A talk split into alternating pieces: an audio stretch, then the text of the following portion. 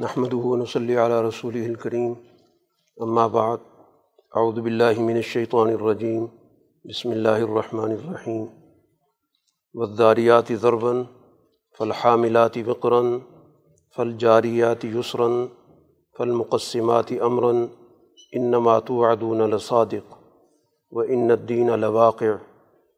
صدق اللہ العظیم صورت زاریات، مکی صورت ہے۔ اور مکی صورتوں میں جن بنیادی نظریات پر گفتگو ہوتی ہے، ان میں سے ایک اہم نظریہ اعمال کے نتائج سے تعلق رکھتا ہے کہ انسانی اعمال کے کچھ طے شدہ نتائج ہیں۔ وہ اعمال کبھی بھی اپنے نتائج سے علیحدہ نہیں ہو سکتے۔ اس صورت کے آغاز میں کچھ چیزوں کی قسم بیان کی گئی اور قسم کے بارے میں یہ بات ہمارے سامنے آتی ہے کہ قسم کا بنیادی مقصد اپنے موقف کو پرزور طریقے سے بیان کرنا ہوتا ہے۔ ثبوت کے جو بہت سارے ذرائع ہیں ان میں سے ایک ذریعہ یہ بھی ہے کہ اپنی بات کو مدلل طریقے سے قسم کے ساتھ، تاکید کے ساتھ بیان کیا جائے۔ قرآن حکیم کچھ ایسے حقائق کو جن سے انسان اچھی طرح واقف ہے، ان کو بطور دلیل کے بیان کر رہا ہے۔ یہاں تین قسموں کا ذکر ہے کہ قسم ہے ان کی جو چیزوں کو اڑاتی ہیں۔ اب چیزوں کو اڑانے کا تعلق بنیادی طور پر ہواؤں سے ہے۔ گویا ہواؤں کی بطور دلیل جو نوعیت ہے اس کو واضح کیا گیا کہ ہواؤں کے ذریعے اشیاء پھیلتی ہیں۔ جب بھی زمین میں کسی چیز کی کاشت کی جاتی ہے، تو بیج کو بکھیرا جاتا ہے اور وہ ہوائیں ہیں جو ان بیجوں کو مختلف جگہوں پر منتقل کرتی ہیں۔ تو اس عمل سے ہر اس شخص کو جو اس شعبے سے وابستہ ہوتا ہے، اسے پوری طرح یقین ہوتا ہے کہ اس عمل کے لازمی طور پر نتائج نکلیں گے۔ اسی وجہ سے وہ اس عمل کو اختیار کرتا ہے کہ اس کے ذریعے بیج کو پھیلایا جائے گا اور پھر اس بیج کے جو مطلوبہ نتائج ہیں، میں ان نتائج کو سمیٹوں گا۔ تو جس طرح یہ معلوم حقیقت ہے، سب کو اس بات پر یقین ہے اور اس پر متعلقہ لوگ عمل بھی کرتے ہیں۔ اس لیے کہ ان کو اعمال کے نتائج کے حوالے سے تجربہ ہے کہ جب بھی اس طرح کا ہم عمل اختیار کرتے ہیں تو ہمیں مطلوبہ نتائج ملتے ہیں۔ تو اس کو بطور دلیل کے قرآن نے ذکر کیا کہ دنیا کے اندر جو اللہ تعالیٰ کا نظام انصاف ہے، وہ بھی اسی طرح یقینی ہے۔ اس کا بھی اسی طرح نتیجہ نکلنا ہر آدمی کے ذہن میں متعین ہونا چاہیے۔ اس میں بھی کسی قسم کا اسے شبہ نہیں ہونا چاہیے۔ دوسری قسم ذکر کی گئی اس بات کی کہ وہ بادل جو ایک جگہ سے دوسری جگہ بوجھ اٹھا کے جاتے ہیں، وہ پانی کا بوجھ ہوتا ہے کہ بادل اس کو اٹھائے جاتے ہیں اور جو بھی ان کی متعلقہ جگہ ہے، وہاں پر پانی برستا ہے۔ اور اس برسنے کے نتیجے میں انسان ان سے فوائد حاصل کرتے ہیں۔ پینے کے اعتبار سے بھی، اپنے زمینوں کے کاشت کے اعتبار سے بھی۔ تو اس کے بھی نتائج یقینے ہوتے ہیں کہ جو بھی بوجھل بادل ہوگا، وہ یقیناً کہیں نہ کہیں جا کر ضرور برسے گا۔ اس میں کوئی دو رائے نہیں ہوتی۔ اسی طرح تیسری چیز قرآن حکیم نے ذکر کی کہ دنیا میں اشیاء کے نقل و حمل کے لیے کشتیوں کا اور جہازوں کا نظام ہے، جو سمندروں پر چلتی ہیں۔ بڑی آسانی کے ساتھ یہ نقل و حمل کا ایک وسیع و عریض سلسلہ صدیوں سے جاری ہے اور آج بھی انسان اسی پر اعتماد کرتا ہے۔ تو اس کی بنیاد پر انسانی زندگی جہاں پر بھی موجود ہے، وہ محسوس کرتی ہے کہ ہم اپنی زندگی کو بہت ہی پرسہولت طریقے سے جاری رکھ سکتے ہیں۔ تو گویا اس نظام پر بھی انسانوں کا ایک اعتماد پایا جاتا ہے۔ اسی وجہ سے دنیا کے اندر مختلف خطوں میں انسان موجود ہیں اور وہ دنیا کی تمام اشیاء سے اسی ذریعے سے استفادہ کرتے ہیں۔ تیسری چیز قرآن حکیم نے یہاں پر ذکر کی کہ دنیا کے اندر موسموں کا ایک نظام پایا جاتا ہے۔ ان موسموں کی ایک تقسیم ہے۔ اور اس کے نتائج بھی ہمارے سامنے آتے ہیں کہ ایک موسم کے اندر ایک خاص پیداوار ہے، دوسرے موسم میں اس سے مختلف پیداوار ہوتی ہے۔ اسی وجہ سے ان موسموں پر انسانوں کو یقین ہوتا ہے۔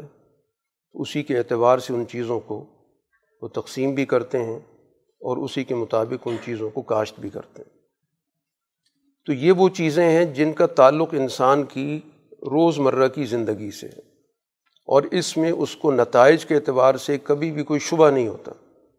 اسی وجہ سے انسان دنیا کے اندر زندگی بھی بسر کرتا ہے اور اپنے مطلوبہ نتائج بھی حاصل کرتا ہے۔ اسی کے ساتھ ساتھ اس بات کو بھی اگر ہم سماجی انداز میں انہیں قسموں کا مطالعہ کریں تو معاشرے کے اندر جب بھی کوئی سماج بدلتا ہے تو اس کا پروسیجر بھی یہی ہوتا ہے کہ سب سے پہلے کچھ افراد اجتماعی طور پر اپنی فکر کا پھیلاؤ کرتے ہیں۔ اس فکر کا سوسائٹی کے اندر اعلان کرتے ہیں، اس کا ابلاغ کرتے ہیں۔ پھر اس کے بعد جو اس فکر کو قبول کر لیں، تو اس ذمہ داری کو وہ اٹھاتے ہیں۔ اس کو اپنی زندگی کا وہ مشن سمجھتے ہیں۔ اس ذمہ داری کو قبول کر کے جس طرح ابھی بادلوں کا ذکر ہوا کہ وہ اپنا بوجھ اٹھاتے ہیں، تو اسی طرح وہ جماعتیں جو سچائی کا سوسائٹی کے اندر ابلاغ کر رہی ہیں، وہ بھی اپنی ذمہ داری کو اٹھاتی ہیں، ایک جگہ سے دوسری جگہ اس ذمہ داری کو منتقل کرتی ہیں۔ پھر اس ذمہ داری کو اٹھانے کے نتیجے میں تیسرا نتیجہ یہ سامنے آتا ہے کہ پھر سوسائٹی میں اس فکر کے حوالے سے اجنبیت ختم ہو جاتی ہے اور پھر معاملات بڑی آسانی کے ساتھ چل پڑتے ہیں۔ معاشرے کے اندر اس فکر کے لیے قبولیت پیدا ہو جاتی ہے اور لوگ اس فکر کے ساتھ جڑنا شروع ہو جاتے ہیں۔ چوتھے مرحلے میں جب وہ فکر سوسائٹی کے اندر عام ہو جاتی ہے، تو اس کے نتیجے میں اس کا ایک سسٹم قائم ہوتا ہے۔ اور پھر وہ سوسائٹی میں مختلف ذمہ داریوں کو تقسیم کرتے ہیں، لوگوں کے درمیان وسائل کو تقسیم کرتے ہیں۔ تو اس طرح گوئے کہ یہی چار ذرائع ہیں سوسائٹی کے اندر کوئی بھی تبدیلی پیدا کرنے کے لیے۔ تو گویا یہ الفاظ قرآن کے بہت ہی جامع ہیں۔ یہاں پر قرآن نے نہ تو بذات خود الفاظ کے اندر ہواؤں کا ذکر کیا ہے، نہ اس میں قرآن نے واضح الفاظ میں فرشتوں کا ذکر کیا ہے، نہ واضح الفاظ میں کسی انسانی جماعت کا ذکر کیا۔ تو ان الفاظ کے اندر یہ بھی گویا کہ ایک حسن انتخاب ہے کہ ایسے الفاظ کا انتخاب کیا گیا کہ جن کا اطلاق زندگی کے مختلف شعبوں پر بآسانی ہوتا ہے۔ ان سب کا نتیجہ کیا ہے؟ وہی اصل مقصود ہے قرآن کا بتانا کہ انما تو عدونہ لصادق۔ جس چیز کا تم سے وعدہ کیا جا رہا ہے وہ سچا ہے۔ کہ رسول اللہ صلی اللہ علیہ وسلم جو بار بار تمہیں بتا رہے ہیں کہ میں اس دنیا کے اندر اس لیے آیا ہوں کہ میں سوسائٹی کے اندر اس ظلم کو مٹاؤں، ان کے درمیان عدل قائم کروں، انصاف کا نظام قائم کروں، تو یہ وعدہ سچا ہے۔ یہ پورا ہو کر رہے گا۔ وہ ان دین لواقع، اور انصاف واقع ہو کر رہے گا۔ گویا سوسائٹی کے اندر یہ دونوں حقائق ہو کر رہیں گے، اور اس کے لیے یہ سارا پروسیجر جو قرآن نے یہاں پر ذکر کیا، تکوینی اعتبار سے ہو یا تشریح اور سماجی طور پر ہو۔ یہ چیزیں دلیل ہیں اس بات کی کہ معاشرے کے اندر انصاف کے راستے کو اور عدل کے قیام کو کوئی نہیں روک سکتا بشرطے کہ اس طریقۂ کار کو اختیار کیا جائے۔ اس کے مقابلے پر قرآن حکیم نے ایک اور سوچ کا ذکر کیا اور اس کو عنوان دیا خراسون کا۔ قطل الخراسون۔ خرس عربی زبان میں کہتے ہیں محض تخمینے کو۔ ایک اندازہ لگانا، جس کو ہم کہتے ہیں تکا لگانا، کہ ان کے پیچھے کوئی حقائق، کوئی دلائل، کوئی شواہد نہیں ہوتے۔ ویسی سوسائٹی کے اندر زبردستی اپنی ایک بات کو لوگوں پر مسلط کرتے ہیں۔ تو قرآن نے کہا کہ یہ تباہ ہوں گے۔ اللہ فی غمرت انصاہون، جو اپنے نشے کے اندر گم ہیں۔ اور یہ آپ سے پوچھتے ہیں، ایان یوم الدینی انصاف ہوگا کب؟ وہ رسول اللہ صلی اللہ علیہ وسلم کی ساری جد و جہد کا انکار کر رہے ہیں۔ کسی دلیل کی بنیاد پر نہیں۔ بس ایک گھمنڈ ہے چیزوں کو بس اندازے سے بیان کرنا ہے۔ اس کی پیچھے کوئی علم، کوئی عقل، کوئی شعور کی بات نہیں ہے۔ قرآن کہتا ہے کہ وہ دن آ رہا ہے یوم الناری یفتنون۔ جب ان کو آگ پر باقاعدہ آزمایا جائے گا، پھر کہا جائے گا ذوق و فتنہ تک یہ وہ چیز ہے، اس آزمائش کو اب چکھو۔ جس کا تم مذاق اڑاتے تھے اور جس کے پیچھے تم کسی بھی بنیادی حقیقت کو، علم کو قبول کرنے کے لیے تیار نہیں تھے اور اس کے مقابلے پر تمہارے تخمینے، اندازے اور بیکار قسم کی گفتگو موجود تھی۔ حاض الزی کن تم بھی تستاجلون یہی وہ چیز تھی جس کو تم بہت جلدی مچا رہے تھے۔ بار بار چیلنج کرتے تھے کہ جس چیز کا ہم سے کہا جا رہا ہے کہ ہو کے رہے گا، وہ کب ہوگا۔ اور ان کے کہنے کا مقصد ہوتا تھا کہ یہ کوئی چیز ہونے والی نہیں ہے۔ تو اس دن جب ان کے سر پر وہ آفت آئے گی، وہ عذاب آئے گا، تو یہ جملے ان سے کہے جائیں گے کہ یہ وہ چیز ہے جس کی تم بہت جلدی کر رہے تھے۔ قرآن حکیم نے یہاں پر تعارف کرایا ہے ان لوگوں کا جو کامیاب افراد کہلاتے ہیں۔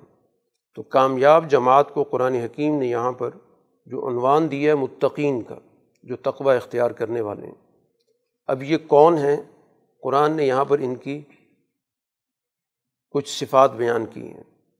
سب سے پہلے قرآن نے صفت بیان کی کہ انہم کانو قبل ظالی کا محسنین، کہ ان کے اندر ایک یہ صفت پائی جاتی ہے کہ کوئی بھی جب کام کرتے ہیں، تو اس کام کو کرنے میں اس کی جو خوبصورتی ہے، بہتری ہے، اس کو پیش نظر رکھتے ہیں۔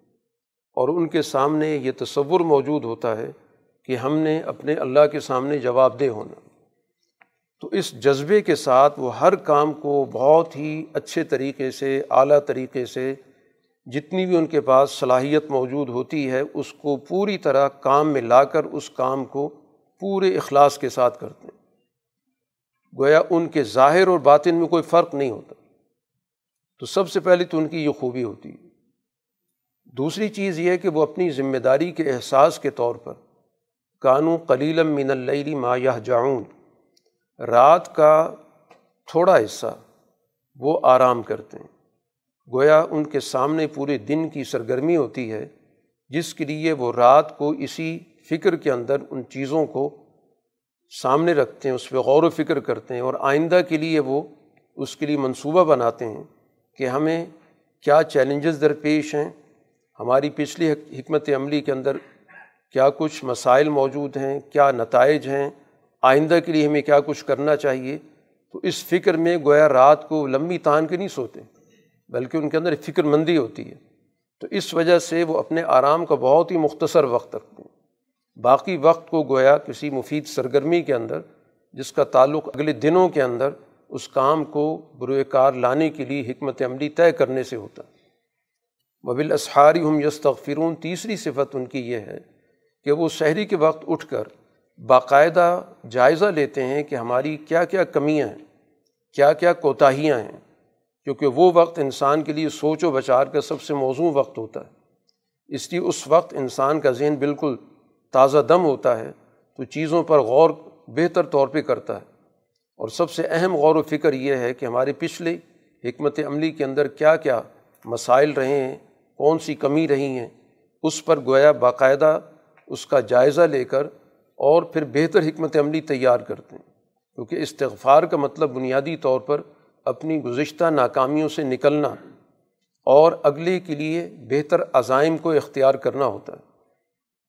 اس کا لازمی جزو یہ ہے کہ اپنی کوتاہی کا اعتراف کیا جائے اور پھر اس کوتاہی کے حوالے سے اس کا جائزہ لیا جائے۔ آئندہ کے لیے یہ پختہ عزم کیا جائے کہ ہم اس غلطی کو دوبارہ نہیں دہرائیں گے۔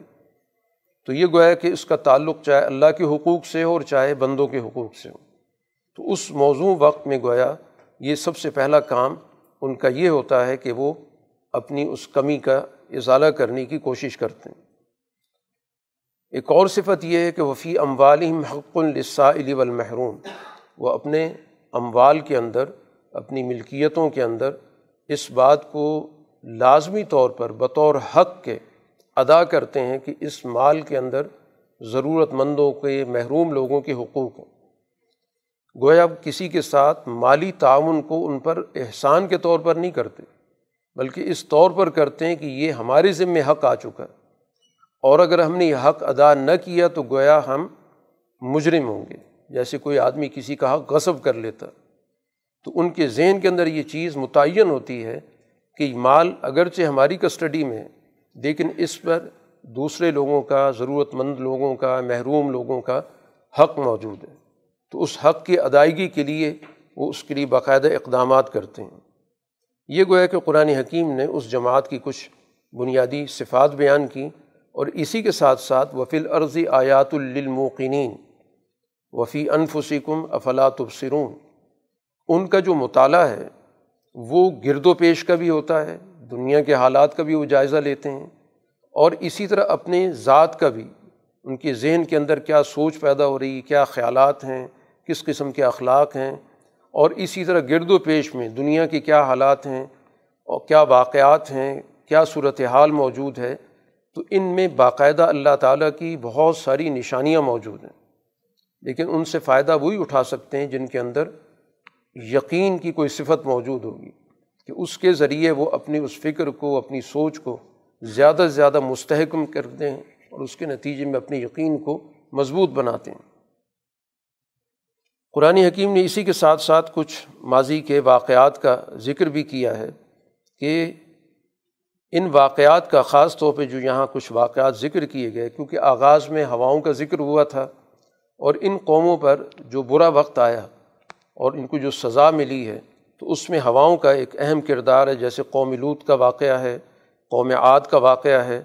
ان کے اندر ظاہر ہے کہ اللہ تعالیٰ کی اس ہوا کے نظام کا، ان کی سزاؤں کے اندر اور ان پر عذاب آنے میں اس کا بڑا بنیادی کردار ہے۔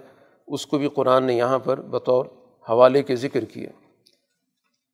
اس صورح کے اندر رسول اللہ صلی اللہ علیہ وسلم کے حوالے سے جو اس دور کے اندر جو منفی پروپیگنڈا تھا، اس کا بھی ذکر کیا گیا۔ اور وہ ایسا پروپیگنڈا ہے کہ جس کا آپ کی فکر سے یا آپ کے بنیادی دین سے کوئی تعلق نہیں۔ آپ پر ایک قسم کا شخصی حملہ ہے۔ کہ کچھ لوگوں نے یہ کہا کہ آپ کی بات کو جو بھی شخص سنتا ہے، تو وہ آپ کی بات سے متاثر ہو جاتا ہے۔ تو یہ صفت کسی ساحر یا جادوگر کی ہو سکتی ہے۔ تو بجائے اس کے کہ وہ ان حقائق پر غور کریں، تو یہ لوگوں کے ذہنوں میں بٹھانا شروع کر دیا کہ آپ کے ساتھ ملاقات کا نقصان یہ ہوتا ہے کہ آپ کی گفتگو اس پہ جادو کا اثر کرتی ہے اور وہ پھر ہماری گفتگو پر ہماری باتوں پہ توجہ نہیں دیتا۔ تو اتنا پروپیگنڈا لوگوں کے ذہنوں میں کر دو تاکہ کوئی بھی شخص آپ سے ملتے ہوئے کترائے۔ یا دوسرا پروپیگنڈا یہ کہ آپ نعوذ باللہ مجنون ہیں۔ کیونکہ آپ اپنے کام میں لگے رہتے ہیں، آپ کے ذہن کے اندر اس کام کو کرنے کی ایک دھن موجود ہے۔ تو اس کو وہ تشبیح دیتے تھے کہ گویا ان کے اندر نعوذ باللہ عقل موجود نہیں ہے۔ اس لیے جو کام ان کے ذہن میں آ جاتا ہے، اس کے پیچھے ہر وقت صرف کر دیتے ہیں۔ قرآن کہتا ہے کہ یہ صرف رسول اللہ صلی اللہ علیہ وسلم کے ساتھ نہیں ہوگا یہ پچھلے پوری تاریخ رسولوں کی یہی ہے۔ ہر دور کے رسول کے ساتھ یہ کلمات ضرور کہے گئے۔ لگتا ہے ایسا کہ اتواس و بھی کہ شاید ہر نسل وصیت کرتی جا رہی ہے۔ یہ اس سے تو یوں اندازہ ہوتا ہے کہ ہر دور کے لوگ کوئی نئی بات نہیں کر رہے، کوئی کہ پچھلی وصیت کو نبھاتے چلے جا رہے ہیں۔ اصل جرم ان کا یہ ہے کہ قومن تعاون ان کے اندر تعوتیت موجود ہے۔ یہ قانون کی پاسداری نہیں کرنا چاہتے، یہ منمانی کرنا چاہتے ہیں۔ اپنے مقاصد کو حاصل کرنے کے لیے یہ ہر قانون کو توڑنے والے ہیں۔ اس لیے آپ سے کہا گیا فتح اللہ عنہم فما انتبی ملون آپ ان سے اپنی توجہ ہٹا لیں۔ اس سلسلے میں آپ پر کسی قسم کا وہ الزام نہیں ہوگا کہ آپ نے ان سے بات کیوں نہیں کی، ان پہ توجہ کیوں نہیں دی۔ کیونکہ اب یہ اس قابل نہیں ہے کہ ان کو بار بار منہ لگایا جائے۔ آپ ان کو چھوڑیں۔ باقی لوگوں کی طرف آپ کی توجہ ہو۔ آپ ان پر توجہ دیں۔ ان لوگوں نے آپ کی بات نہیں قبول کرنی۔ باقی آپ جو آپ پر ایمان لا چکے ہیں، آپ ان کو مسلسل یاد دہانی کراتے رہیں، ان کی تربیت آپ کے ذمے اس کے بعد قرآن حکیم نے انسانی تخلیق کا اور اسی طرح جنات کی تخلیق کا مقصد متعین کیا کہ عما خلقت الجن والانس اللہ علیہ کہ ان کو میں نے اپنی بندگی کے لیے پیدا کیا۔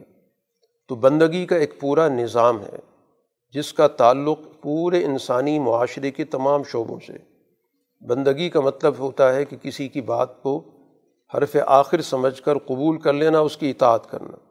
اب چاہے اس اطاعت کا دائرہ نظام عبادت سے ہو، چاہے اس کا تعلق نظام معیشت سے ہو، چاہے اس کا تعلق نظام سیاست سے ہو، اخلاق سے ہو، بندگی تو ایک بنیادی نظریے کا نام ہے۔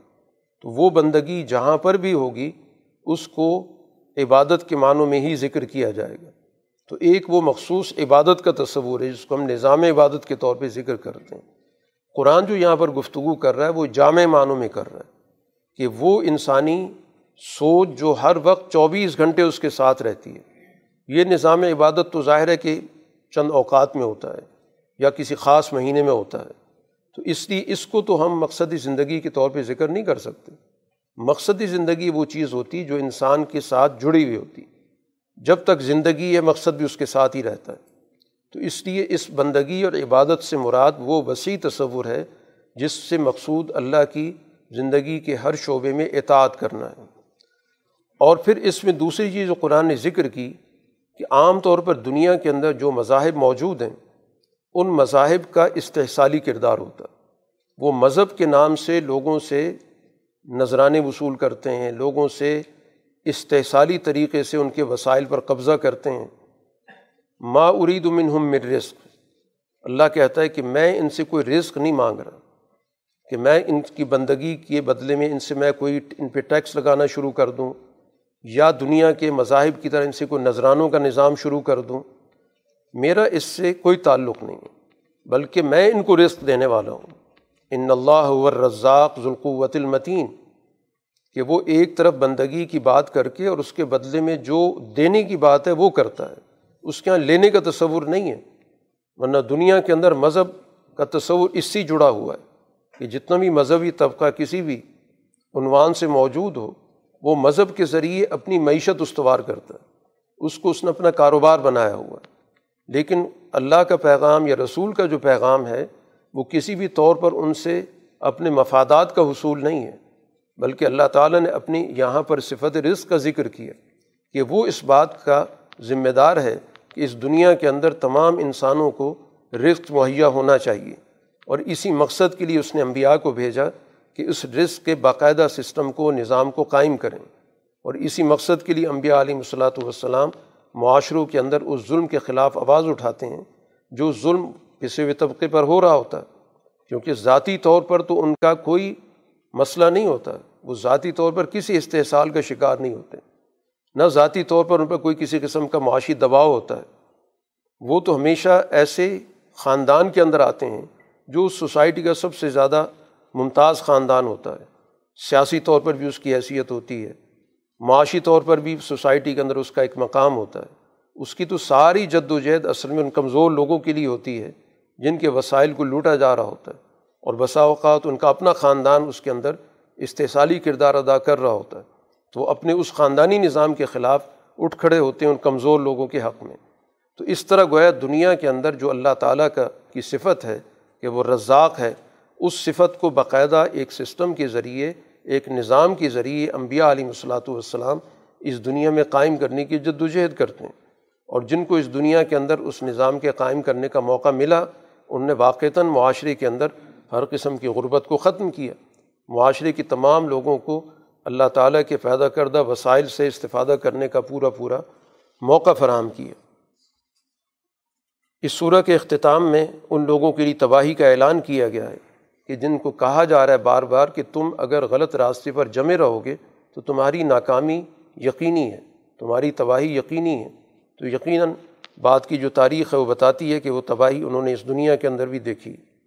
سورہ طور، یہ مکی صورت ہے، اس کے آغاز میں بھی کچھ چیزوں کو بطور قسم کے ذکر کیا گیا۔ اور اس کا تعلق ہے بنیادی طور پر پچھلے نظام صداقت سے، تورات کے نظام سے۔ تورات کا نزول چونکہ کوہ طور پہ ہوا، اس لیے ان چیزوں کو بطور دلیل کے پیش کیا جا رہا ہے کہ طور کے پہاڑ کی قسم اور وہ کتاب جو کشادہ ورقوں کے اندر لکھی ہوئی ہے۔ تو یہ تورات کی جو کتاب ہے بل بیت المعمور اور اسی طرح وہ آباد گھر جس کا تورات سے تعلق بنتا ہے تو وہ بیت المقدس ہے۔ اسی طرح سقف المرفو کہ وہ اس دنیا کے اندر جو پورا پھیلا ہوا ایک چھت ہے جس کو ہم آسمان کہتے ہیں، یا اسی طرح البحر المسجور، وہ سمندر یا وہ دریا جس کے اندر بھونچال آتا ہے۔ تو اب یہ سمندر کا ظاہر ہے کہ بنی اسرائیل کے ساتھ یا دریا کا بڑا گہرا تعلق تھا، کیونکہ اسی دریا کے ذریعے فرعون کا خاتمہ ہوا اور ان کو آزادی ملی۔ تو یہ گویا یہ وہ بنیادی چیزیں جو ان کی تاریخ کے اندر بڑی بنیادی حیثیت رکھتی ہیں۔ کوہ طور، تورات کی کتاب، بیت المقدس اور اسی طرح وہ دریا جس کے اندر فرعون غرق ہوا۔ یہ سارا کا سارا گویا نظام اس بات کی گواہی دیتا ہے کہ ان عذاب ربی کا لواقع ہے کہ تیرے رب کا جو عذاب ہے وہ ہو کے رہتا ہے۔ یہ دنیا کی تاریخ کا واقعہ گویا کہ قرآن بطور دلیل کے پیش کر رہا ہے۔ کہ رسول اللہ صلی اللہ علیہ وسلم سے پہلے اس دنیا کے اندر بنی اسرائیل کو روج حاصل ہوا فرونی نظام کا خاتمہ ہوا۔ تو یہ سارے حقائق دنیا کے اندر آج بھی ان کی جگہ موجود ہیں۔ کوہ طور علامت کے طور پہ موجود ہے، بیت المقدس موجود ہے، تورات کی شکل میں موجود ہے۔ یہ سارا کا سارا دنیا کی جو تاریخ ہے بتاتی ہے کہ یہ کوئی ایسا کوئی اسپیشل واقعہ نہیں ہے کہ صرف جو بنی اسرائیل کے ساتھ ہوا۔ ہے یہ تو اللہ تعالیٰ کے اس نظام انصاف کا ایک نمونہ ہے۔ کہ دنیا میں جب ظلم ایک حد سے بڑھ جاتا ہے تو پھر دنیا کے اندر اللہ تعالیٰ انصاف کے قیام کے لیے اقدامات کرتا ہے اور اس دنیا کے اندر انبیاء کے ذریعے یا انبیاء کے راستے پر چلنے والوں کے ذریعے سوسائٹی کے نظام کو بدلتا ہے۔ اب یہ لوگ جو ان حقائق کا انکار کر رہے ہیں، قرآن کہتا ہے ان کے لیے تباہی ہے، مکذبین ہیں، جھٹلانے والے ہیں اور یہ لوگ اپنی باتوں میں مست ہیں۔ باتوں میں کھیلتے کولتے ہیں، باتوں پہ اس وقت توجہ نہیں دے رہے۔ کہ یہ حقائق ہیں، یہ سچائی کی باتیں ہیں اور اس وقت یہ تاریخ کا نہ مطالعہ کر رہے ہیں، نہ تاریخ کی طرف توجہ دے رہے ہیں اور اس وقت جو نبی موجود ہیں وہ ان کو بار بار تنبی کر رہے ہیں۔ لیکن یہ اپنی ڈٹائی کے اندر اسی طرح ڈٹے ہوئے ہیں۔ قرآن ان کو بتا رہا ہے کہ جب ان پر برا وقت آئے گا، جب ان کو سزا ملے گی تو پھر ان سے کہہ دیا جائے گا کہ اب تم صبر کرو یا صبر نہ کرو۔ تمہیں اپنے اعمال کی جزا مل کر رہے گی۔ پھر وہاں پر اس عمل کو روکا نہیں جائے گا۔ اس وقت تنبی کا دور چل رہا ہے اور تنبی ایک وقت تک ہوتی ہے۔ جب حجت پوری ہو جاتی ہے تو پھر اس کے بعد سزا کا نظام متعین طور پر دنیا میں موجود ہے۔ اس کے مقابلے پر جو کامیاب جماعت ہے قرآن حکیم نے اس کے لیے انعامات کا ذکر کیا۔ اس صورح کے آخر میں کچھ بنیادی سوالات کیے گئے۔ ان سوالات کا تعلق ایک قسم کے تجزیے سے کہ سوچنے کی دعوت دی جا رہی ہے اور کسی بھی موضوع پر کام کرنے کے لیے جتنی بھی امکانات ہوتے ہیں ان کو سامنے رکھا جاتا ہے۔ قرآن حکیم نے سب سے پہلی بات تو یہ واضح کر دی کہ اللہ کے فضل سے آپ نہ کاہن ہیں نہ مجنون ہیں۔ یہ تو اللہ تعالیٰ نے سب سے پہلے واضح کر دیا کہ آپ کی جو گفتگو ہے وہ محض ادھر ادھر کی باتوں پر مشتمل نہیں ہے، جیسے کاہن ہوتے ہیں۔ وہ کہیں نہ کہیں سے کوئی بات ان کو مل جاتی ہے، پھر اس کے ساتھ مزید اضافے کر کے لوگوں تک پہنچاتے ہیں۔ اس میں نبے فیصد غلط باتیں ہوتی ہیں، وہ دس ایک فیصد درست بھی ہو جاتی ہیں۔ لوگ نبے فیصد کی غلطی کو نہیں دیکھتے، وہ دس فیصد کی بنیاد پر ان کی دکانداری چلتی رہتی ہے۔ تو آپ کاہن نہیں ہیں، آپ جو کچھ بھی بات کر رہے ہیں، وہ حقائق کے مطابق کر رہے ہیں۔ کیونکہ کاہنوں کی تو وہاں تک رسائی موجود نہیں ہے۔ آپ کی رسائی تو اس اعلیٰ ترین ادارے تک موجود ہے۔ جہاں پر براہ راست اللہ تعالیٰ کے فیصلے ہوتے ہیں اور وہاں سے براہ راست وہ فیصلے آپ تک منتقل ہوتے ہیں، تو درمیان میں کوئی ایسی چیز موجود نہیں ہے کہ جو ان فیصلوں کے اندر خلل ڈال سکیں تو اس لیے اللہ کے فضل سے نہ آپ کاہن ہیں، نہ مجنون ہیں۔ آپ معاشرے کی سب سے زیادہ باعقل باشور شخصیت ہیں۔ اب ان سے کچھ سوال ہیں۔ اب یہ کہتے ہیں کہ آپ شاعر ہیں۔ اور شاعر کی جو بات ہے وہ کچھ دن تک چلتی ہے، پھر اس کے بعد وہ ماضی کا حصہ بن جاتا ہے۔ اس پہ ان سے کہو کہ ٹھیک ہے، تم بھی مستقبل کا انتظار کرو، ہم بھی کرتے ہیں۔ اس پہ بحث کرنے کی ہمیں ضرورت ہی نہیں ہے۔ مستقبل بتائے گا کہ مستقبل کس کا ہے، کون ماضی کا حصہ بنتا ہے اور کس کا مستقبل ہے۔ اس کو گئے کہ قرآن نے نتیجے پر چھوڑ دیا کہ اس پر ہمیں بحث کی ضرورت نہیں ہے، تم بھی انتظار کر لو کہ پتہ چل جائے گا کہ ماضی کا حصہ ابو جہل، ابو لہب وغیرہ بنتے ہیں یا رسول اللہ صلی اللہ علیہ وسلم کی جد و جہد دوسری بات قرآن نے کی کہ کیا ان کی عقلیں موجود ہیں کہ یہ جو باتیں کر رہے ہیں، کوئی عقل کی بنیاد پر کر رہے ہیں، سوچ سمجھ کے کر رہے ہیں۔ یا یہ لوگ در حقیقت اپنے مفادات کی وجہ سے سرکشی پر اترے ہوئے ہیں، یہ قانون توڑنا چاہتے ہیں۔ اصل چیز ان کے اندر یہ موجود ہے کہ عقل کی اور دانش کی اور سوجھ بوجھ کی کوئی بات نہیں ہے۔ صرف اور صرف یہ بات ہے کہ ہم نے قانون تسلیم نہیں کرنا، ہم نے ہر قانون کو توڑنا ہے۔ تو گویا اصل میں ان کے اندر سرکشی پائی جاتی ہے۔ کبھی یہ کہتے ہیں کہ یہ باتیں ساری آپ نے خود بنا رکھی ہیں۔ اصل بات تو یہ کہ ایمان لانا نہیں چاہتے۔ یہ اس طرح کے بہانے جس کو بنیاد بنا کر یہ باتیں بنا رہے ہیں۔ اگر ایسی بات ہے تو قرآن جیسی کوئی فکر لے آؤ۔ اگر تم سچے ہو کہ حضور صلی اللہ علیہ وسلم کی بنائی ہوئی چیز ہے تو تم بھی انسان ہو۔ تم، تمہارے پاس بھی کچھ نہ کچھ سمجھ موجود ہے۔ تو اس کا بہتر طریقہ یہ ہے کہ اس کے مقابلے پر اسی جیسی کوئی فکر لے آؤ تو پتہ چل جائے گا کہ تمہاری فکر کے اندر کوئی اگر جان موجود ہے تو لوگ اس کو قبول کر لیں گے اور اگر اس کے اندر چیز موجود ہے تو تم اس کو قبول کر لو۔ ایک سوال یہ کیا گیا کہ چیزیں دنیا کے اندر ہم خود بخود پیدا ہو گئے تو ان سے پوچھیں کیا دنیا کے اندر کوئی چیز خود بخود بھی پیدا ہوتی ہے یا انہوں نے اپنے آپ کو خود پیدا کیا ہے؟ کیونکہ ظاہر ہے کوئی نہ کوئی تو پیدا کرنے والا تلاش کرنا پڑے گا۔ یا یہ ان سے پوچھیں کہ کیا آسمان و زمین انہوں نے تخلیق کی ہے؟ کوئی تخلیق تو اپنی پیش کریں اور پھر اس کے بعد اپنی بات کو بطور ثبوت کے پیش کریں۔ حقیقت یہ ہے کہ یہ حقائق کو قبول نہیں کرنا چاہتے۔ کیا ان کے پاس رب کے خزانے موجود ہیں؟ اس کی بنیاد پر یہ دعویٰ کر رہے ہیں کہ ہم رسول اللہ صلی اللہ علیہ وسلم کے مقابلے میں غالب ہیں۔ ان کے پاس تو ہے ہی کچھ نہیں۔ اصل بات ہے حم المسیطرون اپنا تسلط چاہتے ہیں۔ سوسائٹی کے اندر کسی نہ کسی بنیاد پر اپنی منابلی چاہتے ہیں، اپنی حکومت چاہتے ہیں۔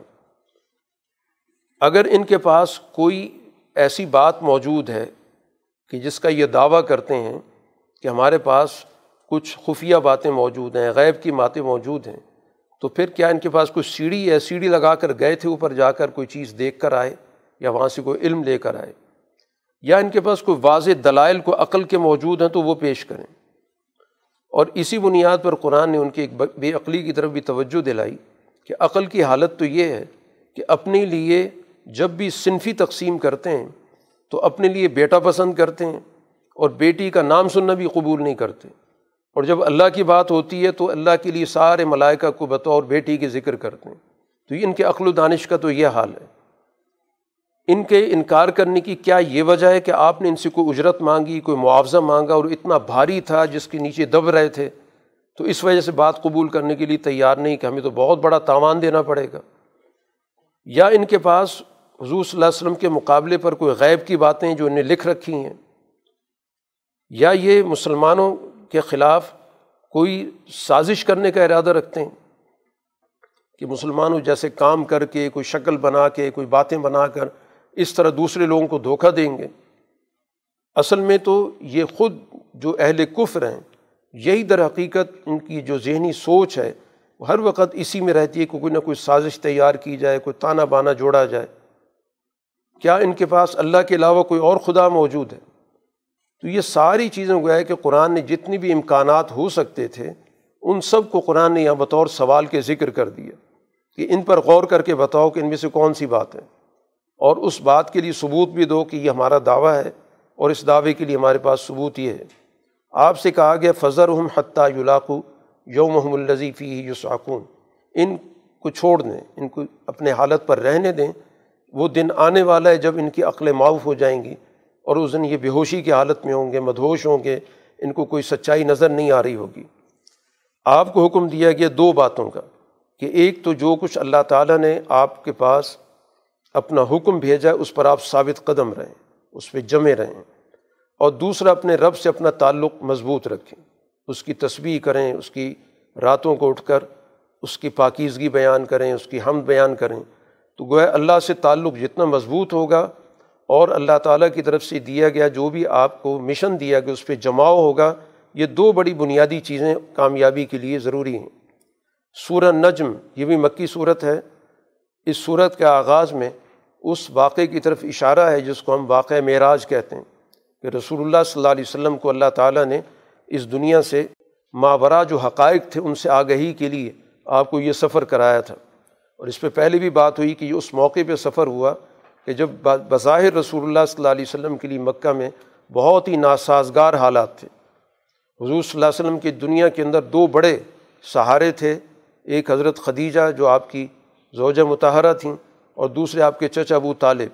یہ دونوں گویا کہ اس دنیا کے اندر ظاہری سبب کے درجے میں آپ کے لیے بہت بڑی ڈھارس تھے۔ جب بھی آپ پر کوئی معاشرے کی طرف سے دباؤ پڑتا، مشکل آتی، تو یہ آپ کو گویا حوصلہ دیا کرتے تھے۔ اتفاق کی بات کہ دونوں کا ایک ہی سال میں انتقال ہوا۔ اس لیے حضور صلی اللہ علیہ وسلم کی تاریخ میں اور سیرت میں اس کو عام الحزن کہا جاتا ہے، غم کا سال کہا جاتا ہے۔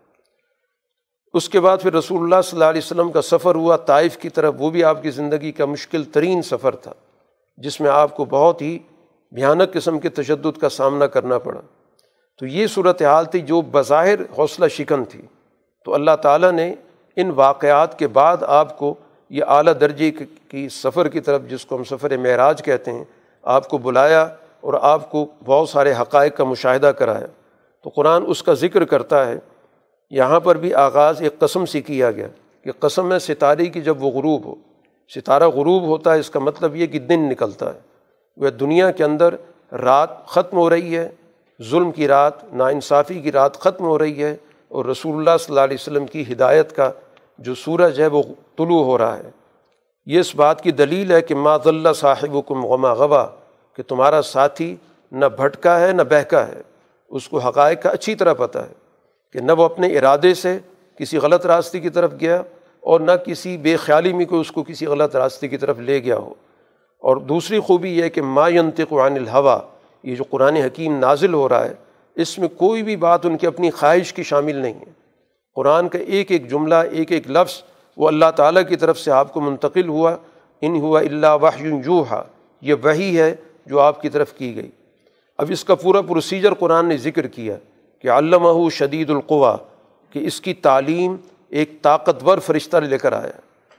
جبریل امین کی طرف اشارہ ہے کہ نہایت طاقتور فرشتہ ہے، جو زور آور بھی ہے۔ اس نے یہ تعلیم آپ تک منتقل کی ہے۔ وہ باقاعدہ اپنی اصلی حالت میں آپ نے اس کو، جبریل امین کو دو مرتبہ آپ نے اپنی زندگی میں دیکھا۔ ویسے تو کئی دفعہ آپ کی ان سے ملاقات ہے، لیکن جو اصل فرشتی کی اپنی حالت ہوتی ہے تو جبریل امین کو رسول اللہ صلی اللہ علیہ وسلم نے دو مرتبہ دیکھا۔ ایک افق العلیٰ میں آپ نے اس دنیا کے اندر دیکھا ایک دفعہ کہ پوری جتنی بھی فضا تھی وہ ان سے بھر گئی تھی۔ ہر سب سب طرف جبریل امین کے پر نظر آ رہے تھے۔ اب وہ کیفیت کیا تھی؟ ظاہر ہے وہ ہمارے علم سے باہر ہے۔ اور دوسری مرتبہ آپ نے جب آپ اوپر آسمانوں پہ تشریف لے گئے تو صدرت المنتہا کے پاس آپ نے ان کو اصلی حالت میں دیکھا۔ اس حالت میں قرآن کہتا ہے سما دنا فتح اللہ کہ جبریل امین اپنے اصلی جگہ سے نیچے آئے اور حضور صلی اللہ علیہ وسلم ظاہر ہے کہ اپنے اس جگہ سے اوپر گئے۔ جو آپ کی انسانی حیثیت تھی، اس سے آپ اوپر اٹھے ہیں۔ اور پھر ایک ایسی جگہ پر اتنے قریب آ گئے کہ جیسے کمان کے دو حصے ہوتے ہیں۔ جب کمان اس میں تیر رکھ کے چلایا جاتا ہے تو کمان کے دونوں حصے بہت قریب آ جاتے ہیں۔ اس سے زیادہ وہ قریب ہو نہیں سکتے۔ کیونکہ اس سے زیادہ قریب ہوں گے تو کمان ٹوٹ جاتی ہے۔ تو بتانے کا مقصد ہے کہ اتنا قرب تھا جبریل امین جب اصلی حالت میں تھے اور رسول اللہ صلی اللہ علیہ وسلم۔ اب اس موقع پر جو بھی وہی ہونی تھی ہوئی۔ قرآن یہاں پر وہی کی کوئی تفصیل نہیں بتاتا کہ جو کچھ بھی اللہ تعالیٰ کی طرف سے پیغام آنا تھا وہ آپ کو پیغام منتقل ہوا اور آپ کے دل نے اس کی پوری طرح تصدیق کی۔ ماں کزب الفعاد مارا دل نے جو کچھ دیکھ رہا تھا اس کی کوئی تکذیب نہیں جٹلایا نہیں۔ اب دیکھا حضور صلی اللہ علیہ وسلم نے اور یہ آپ سے جگڑ رہے ہیں۔ اس کی کوئی تو بنتی ہی نہیں ہے۔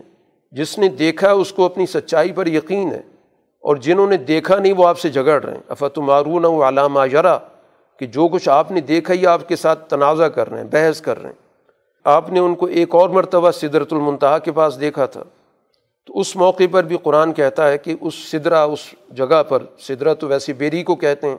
لیکن ظاہر اس کا دنیا کی بیری سے کوئی تعلق نہیں، صرف لفظی مشابہت ہے۔ اس پہ چھایا ہوا تھا جو کچھ چھایا ہوا تھا۔ یہ بھی قرآن کا ایک بڑا جامع لفظ ہے کہ اس کو الفاظ میں بیان نہیں کیا جا سکتا کہ وہاں کیا کیفیات تھیں، کیا تجلیات تھیں، جو کچھ وہاں پر موجود تھیں۔ ماں زاغل بصر و ماتغا نہ اس موقع پر آپ کی جو نظر تھی وہ وہاں سے ہٹی اور نہ اس نے حدود سے تجاوز کیا کہ جتنی حقیقت تھی آپ کی گویا نظریں وہاں پر متعین طور پر فوکس ہو گئیں اس کو پوری طرح آپ نے مشاہدہ کیا۔ تو تجلیات کا ایک مشاہدہ ہے، ظاہر بات ہے کہ اس کے لیے الفاظ میں اس کا بیان نہیں ہو سکتا۔ کیونکہ خود رسول اللہ صلی اللہ علیہ وسلم کی حدیث کے اندر بھی ہے کہ ایک نور تھا، ایک روشنی تھی۔ لقت من آیات رب القبرا آپ نے وہاں پر اللہ کی بڑی بڑی نشانیاں دیکھیں۔ تو یہ گویا کہ قرآن نے اس حصے کا ذکر کیا جو رسول اللہ صلی اللہ علیہ وسلم کا سفر شروع ہوا تھا بیت المقدس سے آسمانوں تک کا۔ اب اللہ تعالیٰ تو اپنا یہ پیغام رکھتا ہے، یہ نظام رکھتا ہے جو پورا یہاں پر جتنے الفاظ میں ممکن تھا قرآن نے اس کو یہاں پر بیان کر دیا۔ اب اس کے مقابلے پر ان کا جو مذہبی نظام ہے، وہ جن ناموں سے کھڑا ہوا قرآن نے تین ناموں کا یہاں پر ذکر کیا۔ لات، عزا، منات۔ یہ مختلف قبیلوں کے اپنے اپنے بت تھے۔ ان کو گویا ان نے خدا کی جگہ مقرر کیا ہوا ہے۔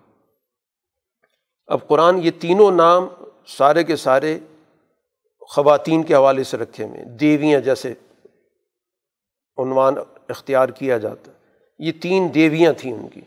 تو قرآن نے تو سب سے پہلے اس پہ تبصرہ کیا کہ اپنی ذاتی زندگی کے لیے، اپنی سماجی زندگی کے لیے تو خواہش یہ رکھتے ہو کہ تمہارے پاس مرد ہوں، لڑکے ہوں، بیٹے ہوں اور اللہ کے لیے تم نے وہ نام تجویز کیے جو تم خود بھی پسند نہیں کرتے۔ تل کا عدن قسمت غیزہ یہ بہت ہی گویا کہ فضول قسم کی تم نے تقسیم کر دی ہے۔ کہ یہ کیا تقسیم ہے؟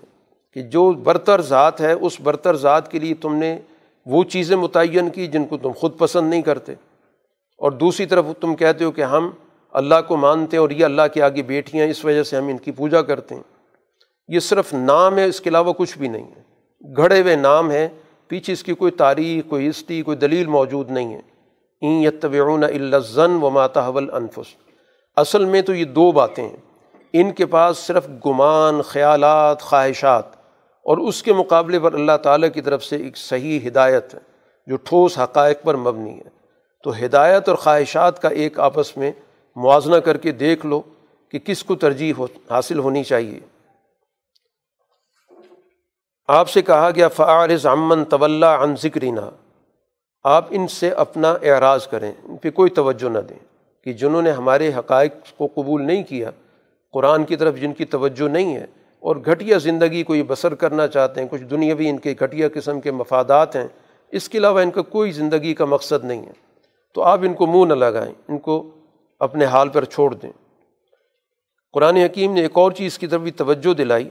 کہ افرعیت الزی طول و آتا کلیلم و اقدا، ایک اور کردار جو حقائق سے منحرف ہے اور مال خرچ کرنے میں بہت ہی بخیل ہے، کہ تھوڑا سا کچھ خرچ کیا اور اس کے بعد پھر اکڑ کے بیٹھ گیا، کہ مزید نہیں خرچ کرنا۔ قرآن حکیم اس کو متوجہ کرتا ہے کہ اس نے کیا پچھلی کتابوں کا مطالعہ نہیں کیا۔ موسیٰ علیہ السلام کے صحیفے تھے، ابراہیم علیہ السلام کے صحیفے تھے۔ اب اس کا مضمون کیا تھا؟ قرآن اس مضمون کو یہاں پر ذکر کر رہا ہے تو قرآن پچھلی کتابوں کے جس مضمون کو ذکر کر دیتا ہے، تو وہ بھی قرآن کا مضمون بن جاتا ہے۔ اس کا مقصد محض پچھلی تاریخ بتانا نہیں ہوتا۔ تو قرآن واقعات کو بیان کرنے کے بعد اگر اس کے بارے میں کوئی تبصرہ نہ کرے، تو اس کا مطلب یہ ہوتا ہے کہ یہ وہ حقیقت ہے جو قرآن نے اس کتاب کا حصہ بنا کر ہمارے لیے بھی اس کو بطور ہدایت کے منتخب کر لیا۔ ایک اصول تو یہ بتایا کہ کہ اللہ تذیر و واضرتوں وزرا اخرا کہ کوئی بھی دوسرے کا بوجھ نہیں اٹھا سکتا۔ ہر آدمی اپنی ذمہ داری خود اٹھائے گا۔ ایسا نہیں ہو سکتا ہے کہ کسی کا بوجھ دوسرے پر لاد دیا جائے۔ جس نے گناہ کیا ہے، ظلم کیا ہے، وہ اپنے ظلم کا سارا کا سارا بوجھ خود اٹھائے گا۔ وہ کسی اور کی ذمے نہیں کر سکتا۔ دوسری بات قرآن نے بتائی اللہ صلی انسانی اللہ ماسا کہ انسان کو اپنی محنت کے مطابق ہی ملے گا جتنی بھی اس نے جد و جہد کی ہے۔ جس طرح کی بھی محنت کی ہے، جسمانی محنت کی ہے، ذہنی محنت کی ہے، جو بھی اس کی محنت ہے، وہ اس انسان کی ہے۔ اور پھر اس محنت کے نتائج بھی ہوں گے۔ انسا صوف یورا اس محنت کو باقاعدہ اس کو دکھایا بھی جائے گا کہ اس محنت کا یہ نتیجہ ہے۔ سما یجزا الجزا الاوفا۔ اور اس محنت کا پورا پورا بدلہ بھی دیا جائے گا۔ یہ وہ بنیادی حقائق ہیں جو صحف موسیٰ میں بھی تھے صحف ابراہیم میں بھی تھے۔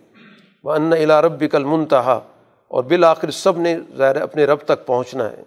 اور جتنی بھی انسان کے اندر یہ صلاحیتیں، قدرتی طور پر، یہ سب اللہ تعالیٰ نے اس انسان کے اندر رکھی ہیں کہ کسی خوشی کے موقع پر وہ خوش ہوتا ہے، کسی غم کے موقع پر اس کے اندر گریا اور رونا طاری ہوتا ہے۔ اسی طرح اس کے اندر موت و حیات ہے۔ یہ ساری صفات گویا کہ اللہ سے تعلق رکھتی ہیں۔ اس صورت کے اختتام پر سوال کیا گیا، افامن حاضل حدیث تعجبون؟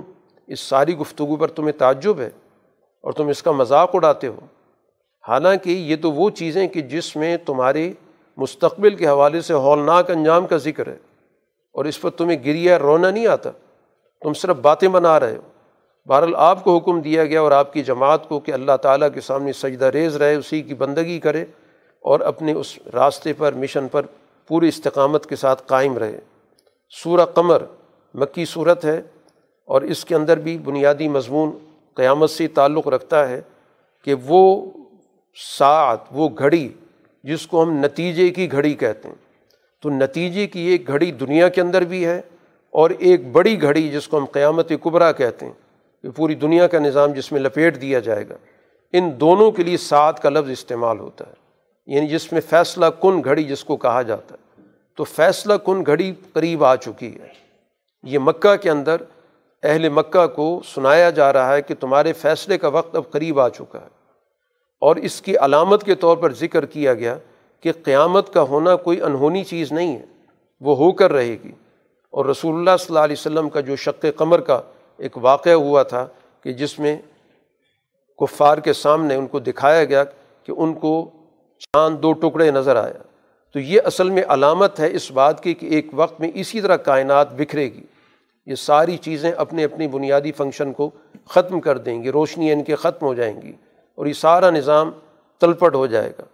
تو یہ جس طرح اس پوری دنیا کی ایک قیامت ہے، اسی طرح اس دنیا کے اندر رہتے ہوئے بھی کچھ قوموں کی قیامتیں ہوتی ہیں، کچھ علاقوں کی قیامتیں ہوتی ہیں۔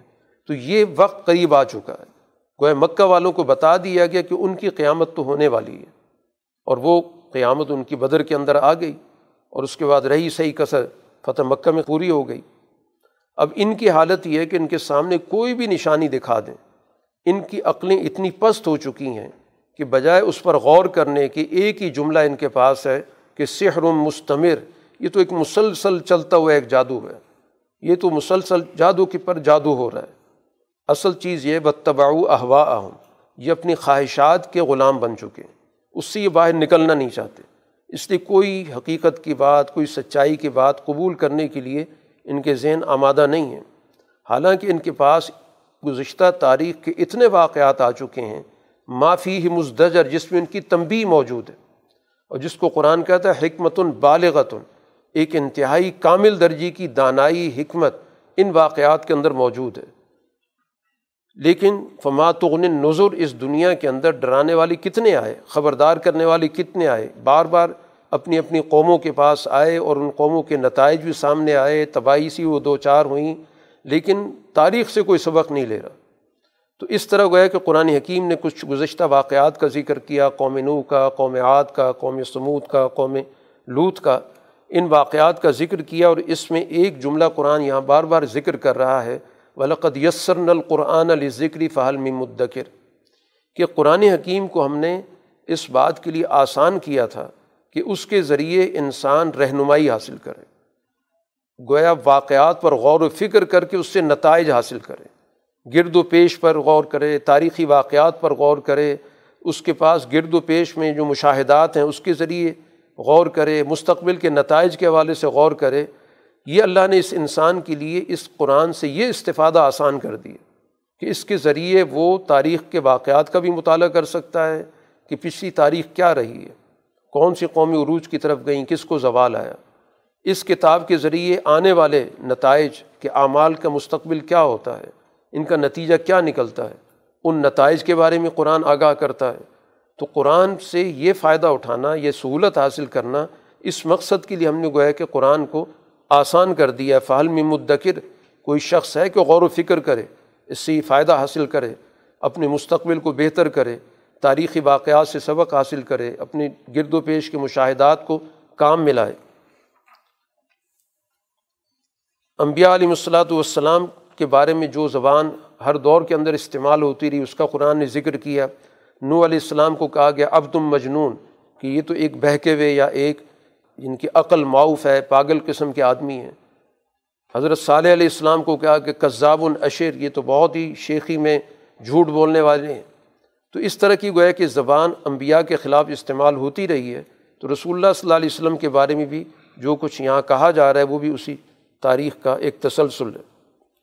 اب یہ واقعات ذکر کر کے قرآن ایک سوال کرتا ہے کہ بعض لوگ کہیں گے وہ پچھلے دور کے واقعات ہیں، ان کا آج سے کیا تعلق؟ قرآن کہتا ہے، کفارکم خیرم من اولائکم. یا تو یہ بتاؤ کہ آج کے جو کافر ہیں وہ پچھلوں سے بہتر تھے۔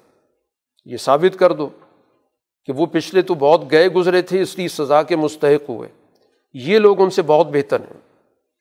یا دوسری بات کہو کہ ہمارے پاس دستاویزی طور پر لکھ کے دے دیا گیا کہ جو مرضی کرتے رہو، تمہیں کچھ نہیں ہوگا۔ املکم براۃن فی زبر دو ہی باتیں ہو سکتی ہیں۔ حقائق سے آنکھیں پھیرنے کی دو ہی وجوہات ہو سکتی ہیں کہ یا تو یہ دعویٰ کرو کہ ہم ان سے بہتر ہیں اور یا یہ کہو کہ ہمارے پاس دستاویز لکھی ہوئی موجود ہے قدرت کی طرف سے کہ تمہیں کچھ نہیں ہونا۔ لیکن ایسا نہیں ہے۔ سیو ضم الجم و یو الدبر۔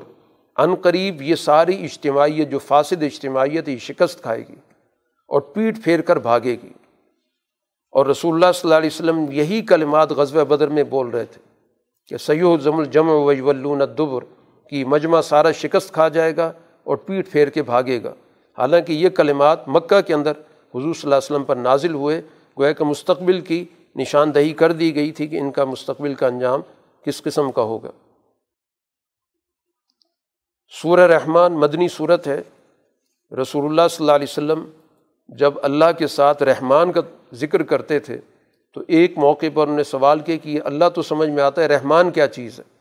تو قرآن نے یہاں پر رحمان کا پورا تعارف کرا ہے کہ الرحمٰن علم القرآن، رحمان وہی ہے جو قرآن کی تعلیم دے رہا ہے۔ یہ قرآن جو دنیا کے اندر آ رہا ہے، اس کی ہدایت آ رہی ہے، تو اس کے پیچھے معلم جو ہے وہی ذات ہے۔ یہ اس کی رحمت ہے کہ وہ اس سوسائٹی کو، اس معاشرے کو ترقی کی طرف لے کے جانا چاہتا ہے۔ تو کمال کی طرف جب سوسائٹی کو لے جانے کی اللہ کی صفت ذکر کی جاتی ہے تو وہ رحمان کے عنوان سے ذکر کی جاتی ہے، جس میں یقیناً کچھ نہ کچھ مشقت بھی ہوتی ہے۔ لیکن وہ مشقت اس لیے ضروری ہوتی ہے کہ اس کے ذریعے کمال تک پہنچنا ہوتا ہے۔ تو بغیر مشقت کے، بغیر محنت کے کمال تک نہیں پہنچا جا سکتا۔ لیکن کمال اس میں یقینی ہے۔ تو اللہ تعالیٰ اس کمال کا سب سے بڑا ضامن ہے۔ تو وہ صفت اللہ کی رحمان کہلاتی ہے۔ اور یہ قرآن جو اس دنیا کے اندر آیا اسی صفت رحمت کا سب سے بڑا مظہر ہے کہ یہ قرآن اس دنیا کے اندر اپنا معاشرہ قائم کرے گا، اس کے نتیجے میں پوری سوسائٹی کے اندر رحمت پیدا ہوگی، پوری سوسائٹی اس سے فائدہ اٹھائے گی، سوسائٹی سے ہر قسم کا کی نا انصافی ختم ہوگی۔ خلق الانسان علامہ البیان، یہ سارا اس رحمان کا تعارف ہے کہ جس نے باقاعدہ اس انسان کو اس کے اپنے بنیادی نوعی تقاضوں کے ساتھ پیدا کیا اور سب سے بڑی جو اس کو خوبی عطا کی کہ یہ باقاعدہ اپنی گفتگو دوسروں تک منتقل کرتا ہے، اپنے معافی ضمیر کو بیان کر سکتا ہے۔ دنیا کے اندر اور کوئی مخلوق نہیں ہے کہ جو سوچتی ہو، غور کرتی اور پھر اس کے بعد اس کو زبان پر لا کر دوسرے کو اس سے مستفید کرتی ہو۔ یہی وجہ ہے کہ انسان اس کے ذریعے علوم منتقل کرتا ہے۔ تو یہ صلاحیت اللہ نے جو دی ہے تو اپنی صفت رحمان ہونے کی وجہ سے۔ اس طرح پوری دنیا کا جو نظام ہے، یہ بھی اسی کا مظہر ہے۔ دن دن رات کا جو سورج چاند کے ساتھ جڑا ہوا نظام ہے، وہ بھی باقاعدہ ایک سسٹم کے ساتھ چل رہے ہیں۔ اس کے ذریعے انسانی زندگی کو پرسہولت بنا دیا گیا۔ اس کے ذریعے انسان اس دنیا کے اندر بہت ساری چیزوں کو پیدا کرتا ہے، فائدہ اٹھاتا ہے۔ زندگی کے اندر تقسیم موجود ہو گئی۔ دنوں کی تقسیم ہے، راتوں کی تقسیم ہے۔ یہ پورا کا پورا ایک لگا بنا نظام ہے۔ یہ بھی اس کی صفت رحمت کا مظہر ہے۔ اب یہ تو کائناتی نظام ہے جو موجود ہے، جس کے اندر ہمیں کسی قسم کا کوئی جھول نظر نہیں آتا۔ اس لیے قرآن جو ہم سے تقاضا کرتا ہے عالم انسانیت سے کہ اللہ تطغو فی المیزان، کہ میزان کے اندر کسی بھی طور پر سرکشی مت کرو۔ کہ جو سوسائٹی کے اندر توازن ہے، جو اللہ تعالیٰ نے انسانوں کے درمیان ایک توازن رکھا ہوا ہے کہ تمام افراد کو اس دنیا کے اندر اپنے پیدا کردے تمام وسائل سے استفادے کا اس نے حق دیا۔ اس کو گویا توازن کے ساتھ قائم کرنے کے لیے انبیاء دنیا میں آئے ہیں۔ اس کے اندر کسی بھی طور پر جھول نہ پیدا کرو۔ کسی ایک پلڑے کو مت جھکاؤ، دوسرے کو ہلکا مت کرو۔ اس لیے قرآن کہتا ہے عقیم الوزن بالقسط، پورے انصاف کے ساتھ توازن قائم کرو۔ کسی طور پر کسی کا حق کم مت کرو۔ اور یہ زمین تو اللہ نے بنائی کل انسانیت کے لیے۔ بلرد وضاح للانام کل مخلوق کے لیے یہ زمین ہے۔ اس پر کسی کی کوئی اجارہ داری نہیں ہے۔ اور اس کے اندر اللہ نے چیزوں کے پیدا ہونے کی صلاحیت رکھی ہے۔ اس میں کچھ چیزوں کا قرآن نے یہاں پر ذکر بھی کیا۔ اور پھر اس جملے کو قرآن حکیم نے بار بار یہاں دہرایا ہے۔ وہ بھی ایا اعلیٰ ربی کو ماتو کا زبان کہ اللہ تعالیٰ کی کن کن نعمتوں کو تم جھٹلاؤ گے۔ تو پہلے نعمتیں ہوں گی، ہر ایک کا اس پر استحقاق ہوگا، تبھی اس سے سوال ہوگا جھٹلانے کا۔ اگر پہلی کوئی نعمتوں سے محروم لوگ ہیں، تو ان سے تو یہ سوال بنتے ہی نہیں ہے۔ دی نہیں کہ تم نے جھٹلانا کیا ہے؟ تو اس سے پتہ چلتا ہے کہ دنیا کے اندر تمام افراد تک نعمتوں کی رسائی ضروری ہے، تبھی جا کر اللہ تعالیٰ کا یہ سوال برموقع ہوگا۔ اس لیے فطری طور پر تمام اشیاء، تمام نعمتیں انسانیت کے تمام افراد کے لیے ہیں۔ تو گویا اس صورح کے اندر دو بنیادی چیزیں اللہ تعالیٰ کے انعامات کے حوالے سے، جن کا تعلق دنیا کے نظام سے ہے پھر اسی طرح وہ چیزیں جو اس دنیا کے بعد کے نظام سے تعلق رکھتی ہیں۔ مستقبل کے اعتبار سے جب یہ دنیا کا سارا نظام لپیٹ دیا جائے گا اور جزا و سزا کا نظام قائم ہوگا، تو اس کے اندر بھی ظاہر ہے کہ کچھ لوگ نعمتوں سے مستفید ہوں گے اور کچھ عذاب کے مستحق ہوں گے۔ تو قرآن نے اس کی بھی تفصیل بیان کر دی کہ عذاب کے مستحق کون لوگ ہیں اور اسی طرح جن کو اللہ تعالیٰ کی طرف سے جنت کی نعمتیں حاصل ہوں گی، ان کو بھی یاد کرا کرا کے بار بار اس چیز کی طرف توجہ دلائی گئی۔ اور نعمت قرآن انہی چیزوں کا ذکر کرتا ہے جن کی کسی نہ کسی طور پر دنیا کے اندر اس سے شناسائی ہوتی ہے۔ تبھی جا کر اس کا جھٹلانے کا عمل ہوگا۔ اگر کوئی ایسی چیز جو انسان کی سمجھ سے والا تر ہے، تو پھر ظاہر اس انعام کے ذکر کرنے کا کوئی مقصد نہیں ہوتا۔ اس لیے قرآن نے آخرت کے انعامات کا یا سزاؤں کا موجود دور کی زبان میں گفتگو کی ہے۔ اصل حقیقت انعامات کی کیا ہے؟ اصل حقیقت عذاب کی کیا ہے؟ وہ یقیناً ایک نیا جہان ہے، اس کو یہاں کے الفاظ میں بیان نہیں کیا جا سکتا۔ لیکن چونکہ ایک انسان کو چیزوں کو سمجھانے کے لیے ایک مثالوں کا ایک انداز ہوتا ہے کہ دنیا میں جن چیزوں کو آدمی اچھا سمجھتا ہے، نعمت سمجھتا ہے، ان کو بھی قرآن بطور نعمت کے ذکر کرتا ہے۔ جن چیزوں کو وہ اپنے لیے سزا سمجھتا ہے، عذاب سمجھتا ہے، اس دنیا کی ماحول کے اعتبار سے قرآن نے بھی انہی الفاظ کو، انہی تراکیب کو ذکر کیا۔ سورہ واقع مکی صورت ہے۔ اس کے اندر بھی قرآن نے اسی بنیادی موضوع کو جو ان تمام صورتوں کے اندر چلا آ رہا ہے کہ اعمال کا طے شدہ نتیجہ۔ قرآن اس کو کہتا ہے یہ ایک واقعہ ہے۔ واقعہ یعنی جو چیز وقوع پذیر ہونے والی ہے یا ہو چکی ہے، جس کا کوئی انکار نہیں کر سکتا۔ تو اگرچہ وہ مستقبل کی چیز ہے، لیکن وہ اتنی یقینی ہے۔ قرآن کہتا ہے اذا وقعت الواقعہ کوئی ہونے والی چیز تو ہو گئی ہے۔ اور اس کو کوئی نہیں جھٹلا سکتا۔ اب یہ دنیا کے اندر چھوٹے موٹے واقعات ہوتے رہتے ہیں۔ جو دنیا کے اندر معاشروں کے اندر تبدیلیاں آتی ہیں۔ تو یہ معاشروں کے اندر بھی قیامت کا ایک عمل چلتا ہے۔ اس کے نتیجے میں کمزور لوگ اوپر آ جاتے ہیں اور جو بالدست طبقہ اس کو نیچے پھینک دیا جاتا ہے۔ تو یہ دنیا کے اندر بھی گویا کہ یہ جنت جہنم کا ایک نمونہ قیامت کی ایک شکل پائی جاتی ہے۔ تو اس لیے ایک بڑی قیامت قرآن ذکر کرتا ہے، جس میں پوری کائنات تہ بالا ہو جائے گی اور اسی کے نمونے پر گویا کہ قرآن اس دنیا کے اندر مختلف قوموں کے، مختلف ممالک کے، ان مد و جذر کو، ان واقعات کو، ان انقلابات کو بھی بطور نمونے کے ذکر کرتا ہے اور حافظت الرافع جب بھی کوئی اس طرح کا واقعہ ہوتا ہے، اس کے دو نتائج ہوتے ہیں کہ جو اوپر کا طبقہ ہے اسے پست کر دیا جاتا ہے، جو کمزور طبقہ ہے اس کو اٹھا دیا جاتا ہے۔ انبیاء علیہ الصلاۃ والسلام اس لیے آتے رہیں موسیٰ علیہ السلام کی یہی جد و جہد تھی، خود رسول اللہ صلی اللہ علیہ وسلم کی یہی جد و جہد تھی۔ یہی ابو جہل کو سب سے بڑا آخری وقت میں غم لاحق تھا کہ میرے ساتھ جو کچھ بھی ہوا ہے، اگر کوئی سردار کرتا تو مجھے اس کا کوئی دکھ نہ ہوتا کہ سردار سردار کو مارا ہی کرتا ہے۔ لیکن ہوا یہ میرے ساتھ کہ دو کاشتکار بچوں نے میرے ساتھ یہ معاملہ کیا۔ اور پھر اس نے عبداللہ ابن مسعود، جن کا مکہ سے تعلق تھا، ان سے درخواست کی کہ آپ میرا گلا کاٹ دیں، کم سے کم مجھے یہ تو رہے کہ قریشی نے میرا گلا کاٹا تھا۔ تو یہ سوچ ہوتی ہے کہ اس وقت میں بھی ان کے ذہنوں کے اندر وہ خناس موجود ہوتا۔ ہے تو اس لیے قرآن بتاتا ہے خافظت الرافیہ قیامت نام ہی اسی چیز کا ہوتا ہے کہ پس لوگوں کو بالا کر دیا جاتا ہے اور بالا لوگوں کو نیچے پھینک دیا جاتا ہے۔ قرآن نے یہاں پر تین گروہوں کا ذکر کیا ہے۔ دو کامیاب گروہ ہیں اور ایک ناکام ہے۔ ایک تو یہ کہ جو سابقین ہے بہت ہی آگے جانے والے، جن کی ساری زندگی ایک اعلیٰ مقصد کے لیے وقف ہو گئی، قربانیاں دیں اور بہت ہی گویا کہ زندگی انہوں نے آئیڈیل قسم کی گزاری۔ قرآن ان کو عنوان دیتا ہے، السابقون السابقون۔ یہ تو سبقت لے جانے والے ہیں، آگے بڑھنے والے ہیں۔ یہ اللہ تعالیٰ کے مقربین ہیں۔ پھر وہ لوگ جو ان کے پیچھے، ان کے پیروکار ہیں، ان کو قرآن اصحاب الیمین کہتا ہے کہ یہ بھی کامیاب لوگ ہیں۔ ان کی گوئے کہ جد و جہد کے فرق مراتب کے لحاظ سے دو جماعتیں بنا دی گئیں۔ لیکن ہیں دونوں کامیاب۔ اور تیسری جماعت وہ ہے جس کو قرآن اصحاب الشمال کہتا ہے کہ جو تباہی کی طرف گامزن ہے۔ اور اس کا سب سے بڑا جرم قرآن نے ذکر کیا، انہم کانو قبل ظالی کا مترفین۔ وہ سوسائٹی کے اندر سب سے زیادہ تعیش پسند طبقہ تھا۔ جس نے وسائل کی لوٹ مار کی، دنیا کے اندر لوگوں کو محروم رکھا اور ان وسائل کو بے دردی سے لوٹا، ان کو غلط طریقے سے استعمال کیا اور اس طرح سوسائٹی میں بھوک پیدا کی۔ یہ سب سے بڑا جرم ہے جس کے نتیجے میں ان کو سزا دی جا رہی ہے۔ اور وہ اس بڑے جرم پہ اصرار بھی کرتے رہے۔ ایسا نہیں کہ ایک آدھ دفعہ کوئی واقعہ ہو گیا ہو۔ وہ گویا ڈھٹائی کے ساتھ ان نے پوری زندگی اس غلط راستے پر اپنے آپ کو قائم رکھا۔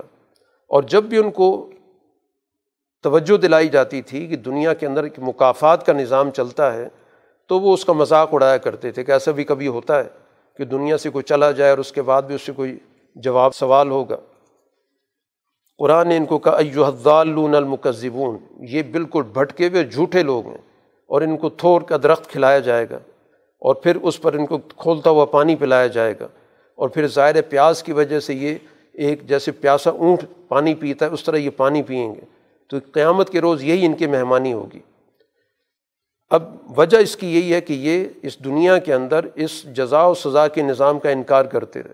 یہ کہتے تھے، آج جس کا کل بھی اسی کا ہوگا۔ یہ گویا کہ حقائق کے منکر تھے تو اس دنیا کے اندر جن چیزوں کا انکار کیا، انہی چیزوں سے ان کا واسطہ پڑ رہا ہے۔ قرآن حکیم نے یہاں پر کچھ سوالات ذکر کیے۔ توجہ دلائی کہ اس دنیا کے اندر انسانی تخلیق کے نظام پر غور کر لو۔ اس دنیا کے اندر انسانوں کی خوراک کا اللہ نے پورا ایک نظام قائم کیا ہوا ہے۔ انسانوں کے لیے پانی کا ایک نظام قائم کیا ہوا ہے۔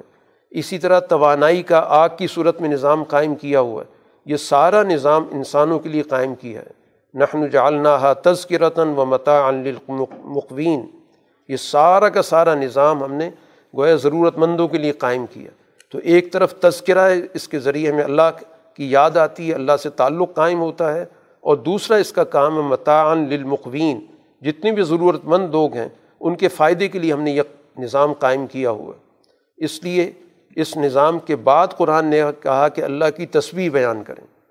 گویا اللہ کی تصویر وہ شخص بیان کرنے کا صحیح طور پر اس کے ذہن کے اندر تصور آئے گا کہ جس کو اس دنیا کے اندر اللہ تعالیٰ کی یہ بنیادی نعمتیں حاصل ہوں گی۔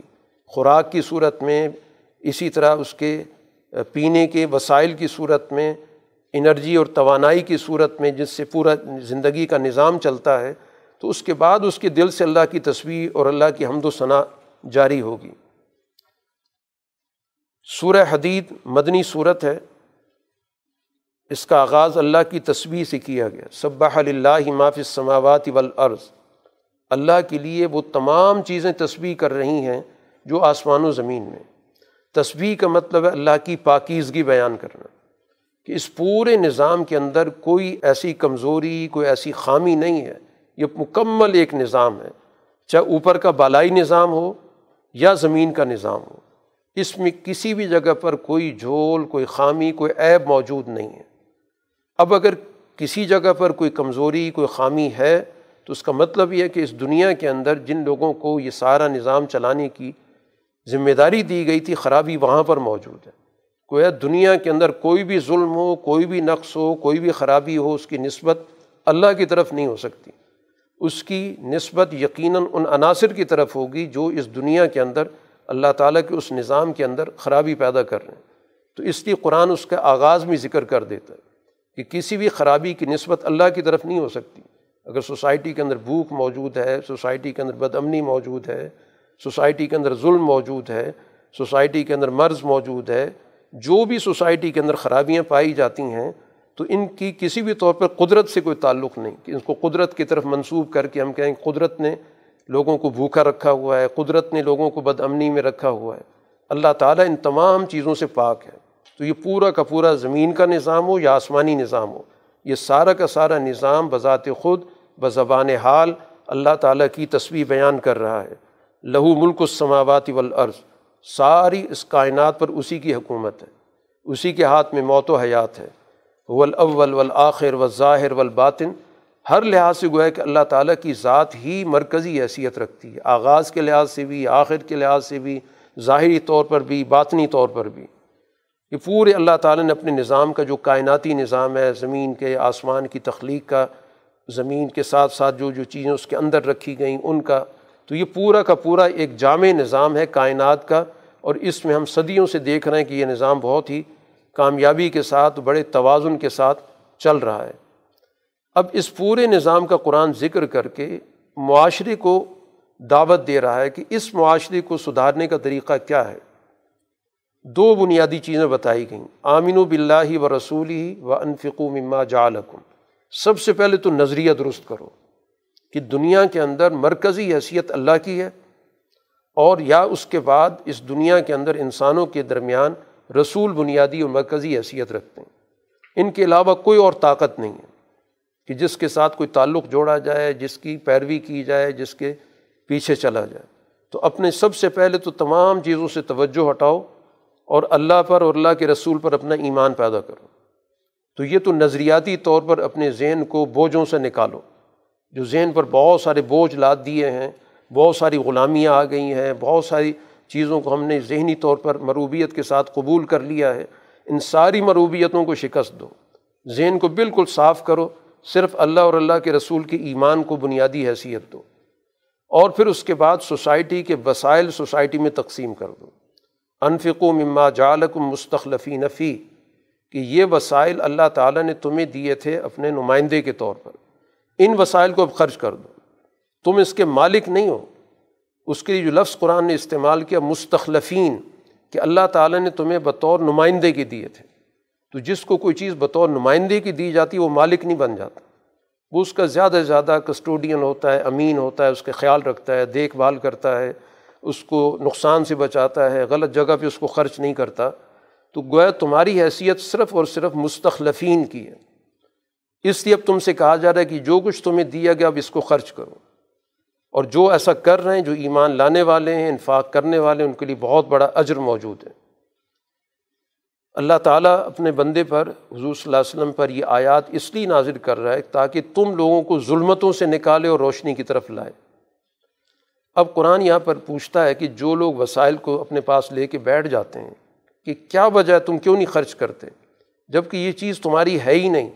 ولی اللہ میراث السماواتی والارض یہ ساری تو زمین اور آسمان جتنا بھی ہے تو اللہ کی میراث ہے۔ اللہ کی ملکیت ہے۔ تو جس کی ملکیت ہے وہ کہتا ہے خرچ کرو۔ اور تم خرچ نہیں کر رہے۔ یا تو تمہاری چیز ہوتی، پھر کہتے ہیں میری چیز ہے، میں نہیں خرچ کرنا چاہتا۔ جس کی چیز ہے وہ تم سے کہتا ہے خرچ کرو، پھر کیوں نہیں خرچ کرتے؟ اسی کے ساتھ ساتھ ایک اور بات بھی واضح کر دی گئی کہ اس دور کے اندر ظاہر ہے کہ جو بھی معاشرہ تھا، رسول اللہ صلی اللہ علیہ وسلم کے عہد میں وہ سارا کا سارا وسائل کو خرچ کرنے والا تھا۔ لیکن ایک خرچ کا وہ دور رہا ہے جو مکہ فتح ہونے سے پہلے کا تھا۔ ظاہر جو دباؤ کا دور تھا، مشکل دور تھا۔ اس دور میں جن لوگوں نے جد و جہد کی، میدان جنگ میں جا کر، یا جنہوں نے اپنے وسائل خرچ کیے۔ اور ایک وہ لوگ تھے جو فتح مکہ کے بعد یہ نیک کام کر رہے تھے۔ قرآن نے کہا، دونوں نے اچھا کیا۔ دونوں سے اللہ تعالیٰ کا وعدہ ہے کامیابی کا۔ لیکن بہرحال ان دونوں کے درمیان فرق ہے کہ جن نے مشکل وقت میں یہ سارا عمل کیا، وہ اور جو بعد والے ہیں، یہ برابر نہیں ہو سکتے۔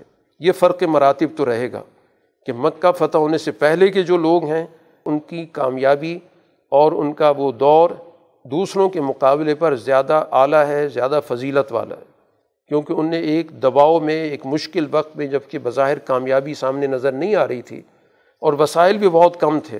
لیکن اس وقت ان نے اپنے وسائل اس اعلیٰ مقصد کے لیے خرچ کیے، اپنی زندگیاں اس میں قربان کر دیں۔ جب مکہ فتح ہو گیا تو ایک لحاظ سے ماحول سازگار ہو گیا۔ اس کے بعد بھی جنگیں ہوئی ہیں۔ اور یقیناً ان لوگوں کا بھی بہت بڑا کنٹریبیوشن ہے، اس کا انکار نہیں کیا جا سکتا۔ لیکن ان کا آپس میں موازنی کی بات ہو رہی ہے کہ ان دونوں کے درمیان بہرحال ایک فرق ہے۔ لیکن وکلم وعد اللہ الحسنہ اللہ کا وعدہ سب سے اچھائی کا ہے۔ اللہ تعالیٰ کسی کی نیکی کو ضائع کرنے والا نہیں ہے۔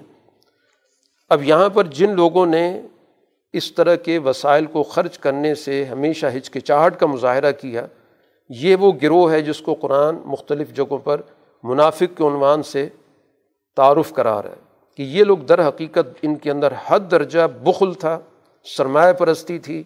یہ خرچ کرنے کی طرف تو جانے کا ان کے یہاں تصور تک موجود نہیں تھا۔ یہ تو مسلمانوں کے ساتھ صرف اس لیے لگے رہے کہ مسلمانوں کے ذریعے ہمیں زیادہ سے زیادہ فوائد حاصل ہو جائیں، زیادہ سے زیادہ ہماری مالی حیثیت بہتر ہو جائے۔ تو یہ منحرف لوگ تھے، انہی کا انجام قرآن نے بتایا کہ آخرت میں ان کا ایک مکالمہ ذکر کیا گیا کہ جو ظلمت کا ایک پورا ماحول ہوگا تو اس وقت روشنی اہل ایمان کے پاس ہوگی۔ تو اب یہ منافقین کہیں گے تھوڑی سی ہمیں بھی روشنی دے دو تاکہ ہم راستہ دیکھ سکیں۔ تو ان سے کہا جائے گا ارجیو ورا حکم پیچھے چلے جاؤ۔ روشنی تو وہاں پر تھی۔ وہاں روشنی جا کے تلاش کرو۔ یہاں تو اس کے نتائج ہیں۔ یہاں کوئی روشنی پیدا نہیں ہو رہی۔ روشنی تو ہم پیچھے سے لے کر آئے ہیں۔ گویا دنیا کے اندر جو ہماری جد و جہد تھی، وہی بذات خود آج روشنی کی شکل اختیار کر گئی۔ تو اس لیے آخرت کے جتنے بھی اعمال ہیں کوئی نئی چیز نہیں ہوتی۔ اس دنیا کے اعمال نے مختلف شکلیں اختیار کرنی کسی عمل نے روشنی کی شکل اختیار کر لی، کسی نے باغات کی شکل اختیار کر لی، کسی نیکی نے نہروں کی شکل اختیار کر لی، جو بھی قرآن کے اندر جنت کے حوالے سے تفصیلات موجود ہیں۔ تو اس لیے ان کو کہا جائے گا کہ یہ روشنی تو یہاں نہیں ہے۔ اور پھر اس کے بعد منافقین میں اور اہل ایمان کے درمیان ایک دیوار آ جائے گی۔ اس دیوار کے اندر تو رحمت ہوگی اور دیوار کے پیچھے جو ہے وہ عذاب ہوگا۔ اب یہ وہاں پہ آوازیں دے رہے ہوں گے کہ علم نقم معکم، ہم تمہارے ساتھ نہیں تھے۔ یہ جو درمیان میں دیوار کیوں آ گئی ہے؟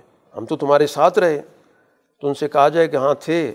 لیکن جب تم پہ آزمائش آئی تھی، تو اس وقت تم حالت انتظار میں تھے کہ مسلمانوں کا بنتا کیا ہے۔ اگر ان کو کامیابی مل جاتی ہے تو ہم ان کے ساتھ چل پڑیں گے۔ اور ان پہ کوئی مشکل وقت آ جائے گا، تو ہم پیچھے ہٹ جائیں گے۔ حتیٰ جا امر اللہ اور اس وقت اللہ کا حکم آ گیا اور تمہیں تو شیطان نے دھوکے میں ڈالا ہوا تھا۔ تو تم نے دنیا کے اندر جب فیصلہ کرنے کا وقت تھا تم نے فیصلہ نہیں کیا یا غلط سمت میں تم چلے گئے۔ وہی تو وقت تھا صحیح فیصلہ کرنے کا۔ تھا تم ساتھ نہیں تھے، تم تو حالت انتظار میں تھے کہ کس طرف پلڑا جھکتا ہے۔ اس کے مطابق ہم فیصلہ کریں گے۔ آج تم سے کوئی معاوضہ بھی نہیں لیا جا سکتا۔ اب کوئی متبادل بھی موجود نہیں ہے۔ اب تو صرف جہنم ہی ہے تمہارے پاس۔ قرآن حکیم نے اسی کے ساتھ ساتھ اس بات کو بھی واضح کر دیا کہ یہ جو سوچ موجود ہے، وسائل کو اپنے قبضے میں لینے کی، بخل کی، سرمایہ پرستی کی، اس کے نتیجے میں جو بدخلقی پیدا ہوتی ہے، برے اخلاق پیدا ہوتے ہیں، قرآن اس کو ذکر کر رہا ہے، واللہ لا يحب کل مختال فخور، کہ اس کے نتیجے میں دلوں کے اندر دوسروں پر روب جمانا، فخر کرنا، اترانا، دوسروں کو حقیر سمجھنا، یہ گویا کہ لازمی نتیجہ ہے اس سرمایہ پرستی کا۔ تو اللہ تعالیٰ کو ایسے لوگ کسی صورت میں پسند نہیں ہیں۔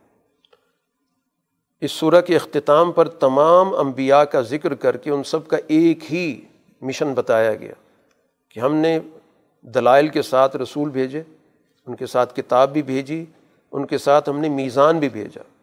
کہ عقل و شعور کی دعوت بھی تھی۔ دو چیزیں گویا کہ انبیاء کے ساتھ آئیں۔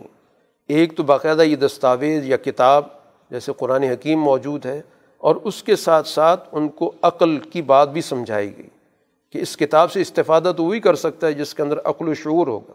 تو یہ دونوں چیزیں گویا کہ انبیاء کے ساتھ آئیں۔ گی وہ سوسائٹی کو کتاب کی تعلیم بھی دیتے تھے اور اس کے ساتھ ساتھ سوسائٹی کو عقل کی، شعور کی، سوجھ بوجھ کی بھی تعلیم دیتے تھے۔ اور ان دونوں چیزوں کو بھیجنے کا مقصد تھا یقوم الناس بالقسط، کہ انسانیت عدل پر قائم ہو جائے۔ یہ تمام انبیاء کا گویا کہ قرآن نے مشترکہ مشن بتایا کہ سوسائٹی کے اندر عدل کا قیام، یہ تمام انبیاء، تمام کتابوں کا یہ بنیادی طور پر ایک مشترکہ مشن تھا۔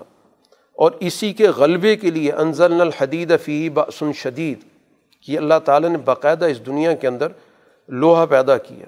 اب اس لوہے سے ظاہر ایک جنگی کام بھی لیا جاتا ہے اور اس سے انسانی زندگی کے بہت سے فوائد بھی جڑے ہوئے کہ زندگی کے اندر جو انسان کے اندر سہولت پیدا ہوئی، اس کے تمدن نے ترقی کی، تو ظاہر اس لوہے کا اس کے اندر بہت بڑا کردار موجود ہے، جو انسان کی زندگی کے مختلف شعبوں کے اندر انسان کے کام آ رہا ہے۔ اور یہ انبیاء اس لیے بھی بھیجے گئے تاکہ اس دنیا کے اندر وہ کون لوگ ہیں جو اللہ کی اور اللہ کے رسول کے ساتھ تعاون کرنے والے ہیں۔ کہ اس وقت تو ظاہر نتائج سامنے موجود نہیں ہیں۔ نتائج تو مستقبل میں ظاہر ہوتے ہیں۔ ابتدائی دور میں کون لوگ ہوں گے جو اللہ اور اللہ کے رسول کے اس مشن میں تعاون کریں گے اور اس کے ساتھ چلیں گے؟ پچھلی کتابوں کے ذکر کرنے کے ساتھ ایک رویے کا ذکر کیا گیا کہ انجیل اللہ نے نازل کی عیسیٰ علیہ السلاۃ والسلام پر۔ ان کے پیروکاروں نے بعد میں جا کر رہبانیت اختیار کر لی۔ حالانکہ ان سے جو بات کہی گئی تھی، جو چیز ان پہ لازم کی گئی تھی کہ اپنے سارے کام اللہ کی رضا کے لیے کرو، یہ اصل بات کی گئی تھی۔ ان نے اس اللہ کی رضا کا مطلب یہ نکالا کہ ہمیں دنیا کے معاملات سے کٹ جانا چاہیے، معاشرتی زندگی چھوڑ دینی چاہیے۔ تو قرآن کہتا ہے، رہبانیت ہم نے کبھی بھی ان پہ لازم نہیں کی۔ اور پھر رہبانیت اختیار کرنے کے بعد اس کے تقاضے بھی پورے نہیں کر سکے۔ اہل ایمان کو اس صورت کے اختتام پر دعوت دی جا رہی ہے کہ اللہ کا تقوی اختیار کرو، اللہ کے رسول پر ایمان لاؤ، تو اس کے نتیجے میں تمہیں دو فائدے ہوں گے۔ ایک تو اس دنیا کے اندر اللہ تعالیٰ تمہیں غلبہ عطا کرے گا اور دوسری بات تمہیں عقل و دانش دے گا۔ دو، حکم بھی اور حکمت بھی۔ یہ دو چیزیں گویا کہ اللہ تعالیٰ نے بطور انعام کے ذکر کی کہ دنیا کے اندر ان کو قانون، حکمرانی، حکومت، غلبہ اور پھر اس کے ساتھ عقل و دانش۔ محض غلبہ ہو، عقل و دانش نہ ہو تو جبر پیدا ہوتا ہے، استبداد پیدا ہوتا ہے۔ اور عقل و دانش ہو اور اس کے ساتھ سسٹم نہ ہو تو محض واض و تبلیغ ہو سکتی ہے۔ تو دونوں صفات گویا کہ اللہ تعالیٰ نے یہاں پر ذکر کی ہیں۔ اور تمہیں ایک ایسی روشنی دے گا جس میں تم چلو گے۔ مستقبل کے حالات کے اعتبار سے تمہاری رہنمائی ہوگی۔ جس کے ذریعے تمہیں آنے والے وقائع کا، احوال کا پتہ چلے گا کہ کیا حالات ہیں، کیا وقع وقائع ہو رہے ہیں، کیا صورت حال پیدا ہو رہی ہے۔ تو اس روشنی سے تم فائدہ اٹھاؤ گے اور آگے چلتے چلے جاؤ گے۔ اور آخری بات ہے کہ اللہ تعالیٰ تمہارے سارے گناہوں کو معاف کر دے گا۔ تو یہ ساری گویا کہ بنیادی طور پر اس سورہ حدید کا تعلق مدینہ کے اندر جو معاشرہ حضور صلی اللہ علیہ وسلم قائم کر رہے تھے، اس سے جڑا ہوا ہے۔ اسی وجہ سے یہاں پر منافقین کی کردار کو بھی نمایاں کیا گیا کہ یہ ایک ایسا ففتھ کالم طبقہ اندر پایا جاتا ہے جس کا کام صرف اور صرف مفاداتی سوچ کو پورا کرنا ہوتا ہے۔ یہ کبھی بھی کسی اچھے مشن میں ساتھ دینے والا نہیں ہوتا۔ یہ دھوکہ دینے والا ہوتا ہے۔ تو اس لیے اس کی دھوکہ دہی کو سمجھنا بہت ضروری ہے۔ تبھی جا کر گویا مستقبل کے اعتبار سے کامیابی کو یقینی بنایا جا سکتا ہے۔ باخر دعوانا ان الحمد للہ رب العالمین۔ الحمد للہ رب العالمین ولاقبۃ المطقین والصلاة والسلام علی رسول محمد والی و صحابی اجمعین۔ ربنا اتنا فی الدنیا حسن وفی الآخرت حسن وقینا عذاب النار۔